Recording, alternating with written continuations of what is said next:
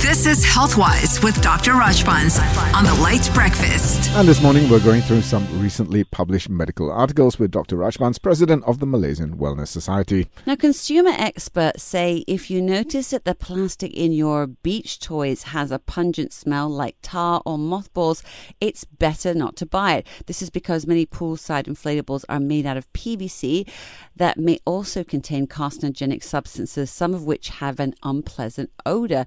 So, what could be some of the health risks, you know, when we don't take note of the type of plastic in the items we use? I mean, of course, now plastics are the big no-no.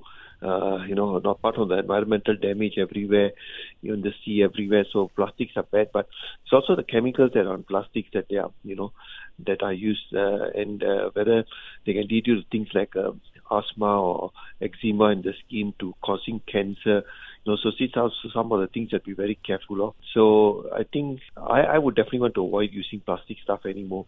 Uh, you know, putting plastic, uh, water in plastic bottles and drinking from that also is not safe anymore.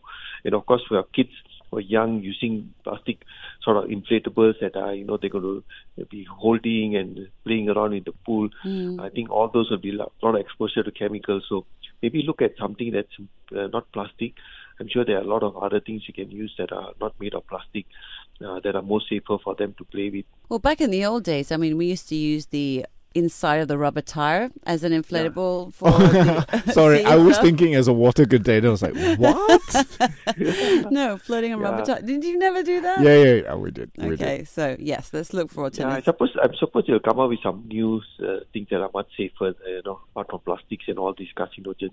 Well, if not for the fact that it's actually quite difficult to carry around, glass seems to be the most because it's completely inert. It reacts with practically nothing, doesn't it? Yeah, but then the thing is, uh, you know, breakages. Break, so I suppose, yeah, yeah, yeah exactly, no, there is definitely that.